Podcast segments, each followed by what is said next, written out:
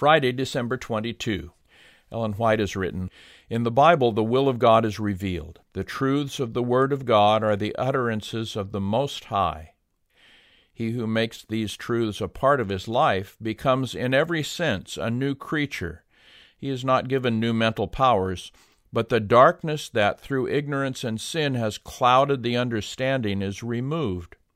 The words, A new heart also will I give you, mean, A new mind will I give you.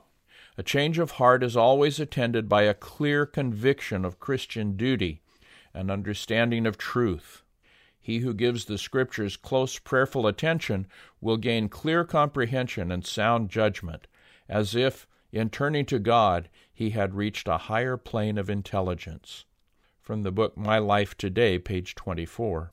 The Lord is coming soon and we must be ready and waiting for his appearing.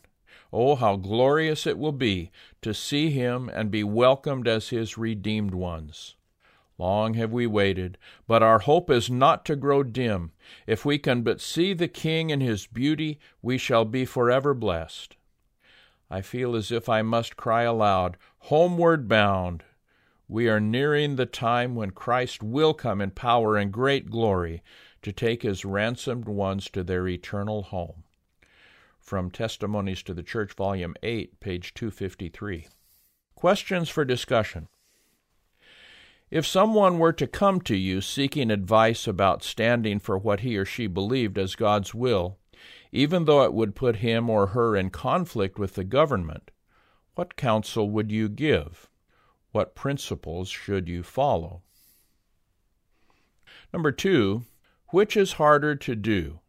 To keep strict adherence to the letter of the law, or to love God and love others unconditionally?